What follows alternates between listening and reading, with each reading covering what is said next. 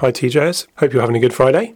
Uh, I recently talked to Dr. Linda Shaw, uh, she holds a doctorate in cognitive neuroscience, specializing in unconscious processing of emotion and behavioral change. She works with senior leaders and their teams who want to un- better understand the science of change and development and harness this power through heightened awareness of how their brain works. Uh, we talked about wearing masks, the psychology of wearing masks, and we talked about trust as well. Uh, there's a lot to say around this subject, particularly when the goalposts are shifting so quickly and so dramatically. So do tune in and listen to what she has to say about trust a little bit about well-being, and also towards the end, something about kindness. We're talking about various aspects of psychology, the new things that we're dealing with in this world of work and uh, also life, I guess. The first question being, tell us a bit about your thoughts on the psychology of wearing masks and why some people react against it. Okay, okay. Um, there is I think there's a few things to consider, to be honest with you. Um, first of all, when we communicate with people and we talk to them face to face, we really do look for facial, facial cues with the eyes and the mouth to, to glean more understanding. And of course, if the mouth is covered up, we are going to be um, struggling to interpret people properly. We might um, have a, an issue, for instance, with the expression of anger or is that of disgust? And we, we are start we will start to feel a little bit insecure that we're getting the right cues, especially if they're wearing sunglasses, because then you haven't got any any information coming from the eyes or the mouth.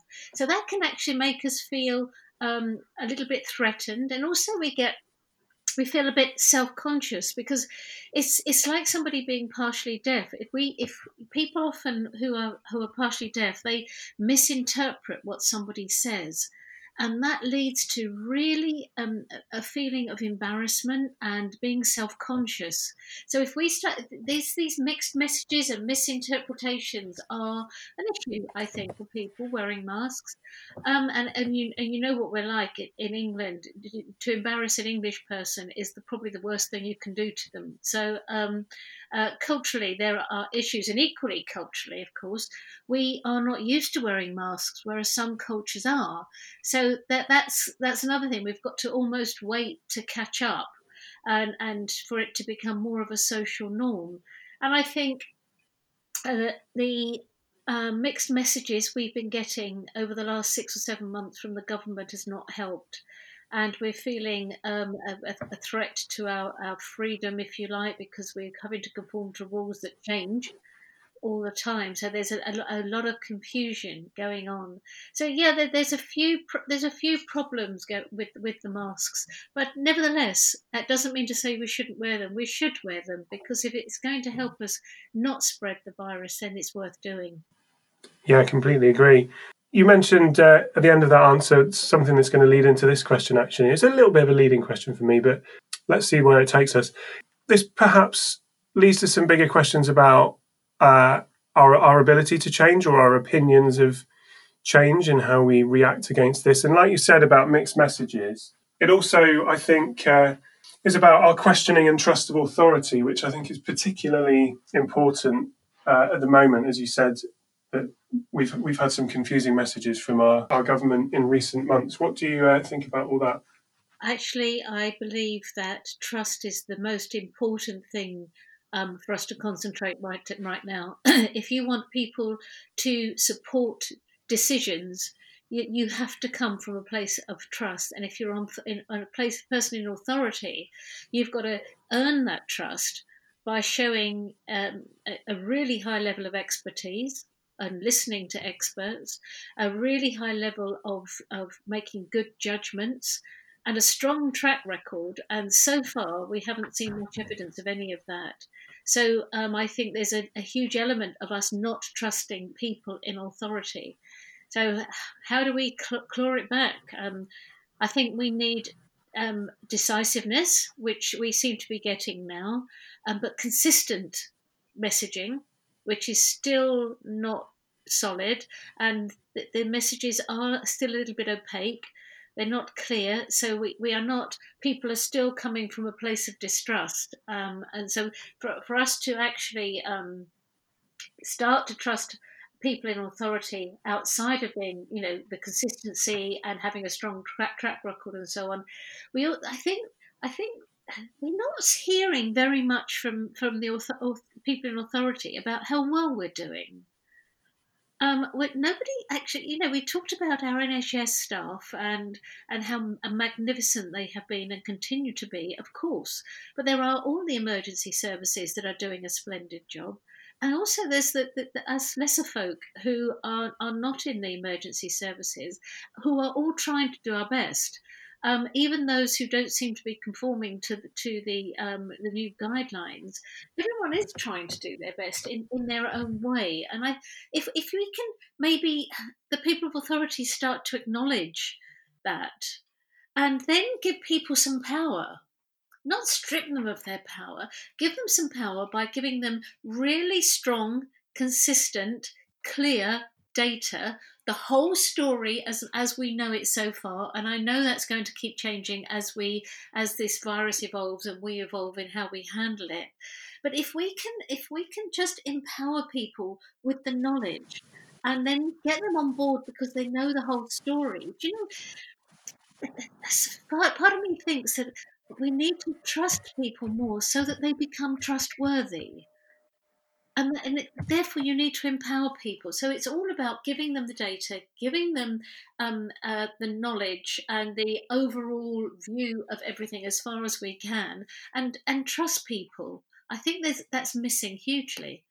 Yeah i agree. I think trust is uh, often harder to come by um, even before uh, what we're living through right now. But um, the third, my third question i'm possibly asking a lot of you so I, i'm not uh, I'm not looking for a definitive answer here because it's a very, very big question. And again, it sort of speaks to uh, some of the fundamental ways in which we engage with information in 2020 and um, beyond, really. But how would you suggest that we change people's minds, for example, about safety issues when it's easier than ever at this point, September 2020, to selectively find evidence to support your viewpoint? In terms of confirmation bias. Yeah, absolutely. And people will always um, um, err towards unconscious bias and look for evidence to support their beliefs and ignoring evidence that does not support their beliefs. So, and to change people's minds as far as that's concerned is the way to do it is to get people to want to. Uh, you can't force people to change their minds because it's all part of being, it's all part of group membership they you know people have we seem to be split into two camps maybe more. And you people who are in the camp where they are not wanting to wear masks for instance not not adhering to the guidelines the government guidelines and so forth they don't they won't want to upset their peer group they won't want to upset those people who are in agreement with them or they are in agreement with their peer group, which whichever way around it doesn't really matter. But we're tribal and we don't we don't want to be um, abandoned by the, a social group that we have identified with. So, um, how you can actually change people's minds and to consider safety, really, we need to draw them in to a new way of thinking that is um, makes us makes them feel as if they're belonging to a, a, different, a new tribe that they don't belong to at the moment, a new group of people, and a different way of thinking. So they feel integrated. They feel they belong. It's really important that people feel they belong to whomever they identify with. So if you want people to change their minds, it's a, especially on the safety issues it, it's, a, it's a good idea to integrate them with people who have already had their minds made up in a way that is advantageous to the pop- to the general population, i.e., the safety issues. So that that's the way to do it. And it's and it's done again by trust. You know, trust. We keep coming back to trust. Is that they they people if they can identify with um, a different way of thinking in terms of safety, then they will start to trust that process and again become more trustworthy. So it, it, it's uh, it's it's about people belonging to the group that considers safety issues sensibly. In terms of getting people to change their minds, uh, do you think this is the reason why role models are so important? So you, you want to move people's opinions or behaviours uh, from one place to another. Um, and people sometimes people do this um, large institutions and organisations through the use of popular figures or role models. Yeah, I think role models are really, really important. Um, for instance, I'll give you an idea of how the brain works in terms of that, uh, in, in, terms of um, identity of groups. Um, if you if you are you constantly drive around in the middle of the afternoon and schools are coming out and you, you see the predominantly women picking children up, the brain will go, oh, it's women who pick children up from school rather than you consider there are a few men there as well. So you start to then categorize women as the, the, the people who pick children up from school. Um, so if you therefore then see people who are um, really uh, cool and cool people who are wearing a certain um, uh, brand in their clothing, you will think, oh, that branding is all about people who are really cool. Um, so we, we associate all the time. So if you are looking at role models um, and those role models who, who, you, uh, uh, who you identify with are wearing a mask, you're more likely to subconsciously file that away and going, oh, it's pretty cool to wear a, mask then. I thought, you know, that they wouldn't do that. And so it, there is there lots of subliminal messages that we are exposed to constantly that make us consider um, biases or unconscious biases or conscious biases, um, but they feed that. Um, and we really do need to have famous people, sports people wearing a mask and, and being an example of taking care of safety issues. Yeah, absolutely. Um, to, to finish on a more positive note, hopefully, my final question is about looking to uh, a more positive 2021, I think. Um, what behaviours do you see successful companies and businesses adapting when it comes to uh, flexible working and kind of the new way that we're sort of in, uh, kind of interacting with work? Well, I, I'm I'm I'm working with a lot of companies now who are taking this very very seriously, and quite rightly so because if you have a company that is not considering their workforce at this moment and they, and they think they, they can, they're fine because there aren't enough jobs going around there's mass redundancies and all sorts of things happening. So people should be grateful for a job. Yes certainly there will be people who are will be grateful that they're working but woe betide that company in a six months a year's time or whenever when things are better and people will leave they will lose their best workforce because they weren't they weren't treated with consideration. So at the moment, what the successful businesses are looking at and will be adopting and are adopting now, when it comes to flexible working, is really being considerate about what people want.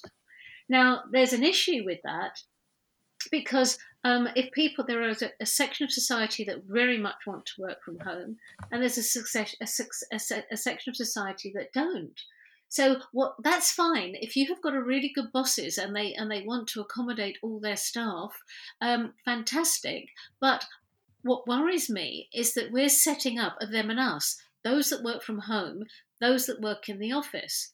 So what you could have is um, those that work in the office are really maybe getting feeling a little bit bitter because those who are working from home don't have to commute, don't have to go on public transport, where you know where you're you're um, more exposed to the virus. Or you've got it the other way around, where people are working from home are thinking those in the office are thinking, well, they're probably going to get a promotion before me because out of sight, out of mind. So they're just two things that can polarize the workforce, and you have this this diverse this division going on where it's a them and us. So we've got to be really careful. So if you are, for instance, um, accommodating your staff to do that, um, then perhaps once a week you all all the staff come together for a virtual meeting so that everybody's um, on the same platform and, and, and, and having the same advantages and disadvantages at least once a week. That might be a good idea. I think also um, it's the responsibility of a good employer to um, remove any uncertainty you uncertainty you possibly can, because uncertainty the brain doesn't do uncertainty it doesn't do gaps. So what it does is it makes things up to fill in those gaps. So you, for a company to be successful, you need to communicate, communicate, and communicate. Be absolutely crystal clear to remove any uncertainty so that the staff don't all go along um, making up stories and you know um, whispering behind people's backs and things like that. And and you need people to know that they're in a safe environment if they're coming back to the office. So again communicate what is going on in terms of safety. It's really important. And trust comes in again. Um, we've really got to um, give our, our staff all the resources they need to do their job wherever they're going to be working from and trust that they will do it. Um, and then, as I say, the, the more tr- people are trusted, the more they become trustworthy. So you get far more commitment from people and far more job satisfaction.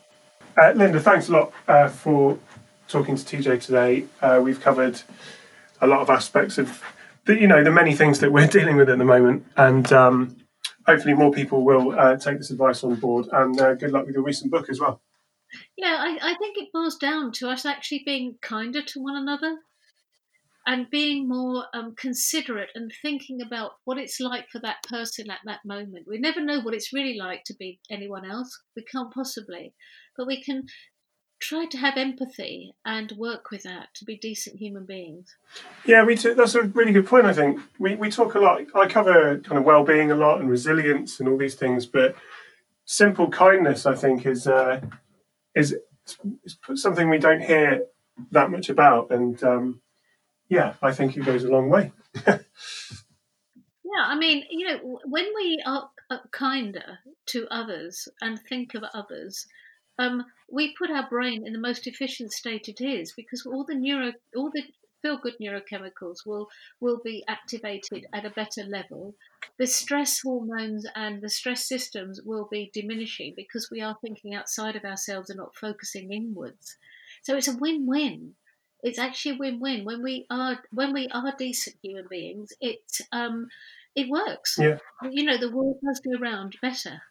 Yeah, I um, I'm doing a course at the moment um, through Yale online about the science of well-being, and they they spent the first few lectures saying all this stuff that you think makes you happy, uh, you know, a good job, money, possessions, blah blah blah, does make you happy, but not as much as you think, and not for as long as you think. The things that really make you happy are fairly obvious things like getting enough sleep, getting enough exercise, but also giving to other people and doing things for other people. Um, and they spend a lot of time talking about why, uh, you know, chemically that's really, really important. So it's good to hear someone else back it up as well. Oh, totally. Altruism, kindness, and generosity really does put us in an optimum state of our mental and physical well-being. Great stuff. Um, okay, well, Linda, thanks a lot for your time, and uh, speak to you very, very soon.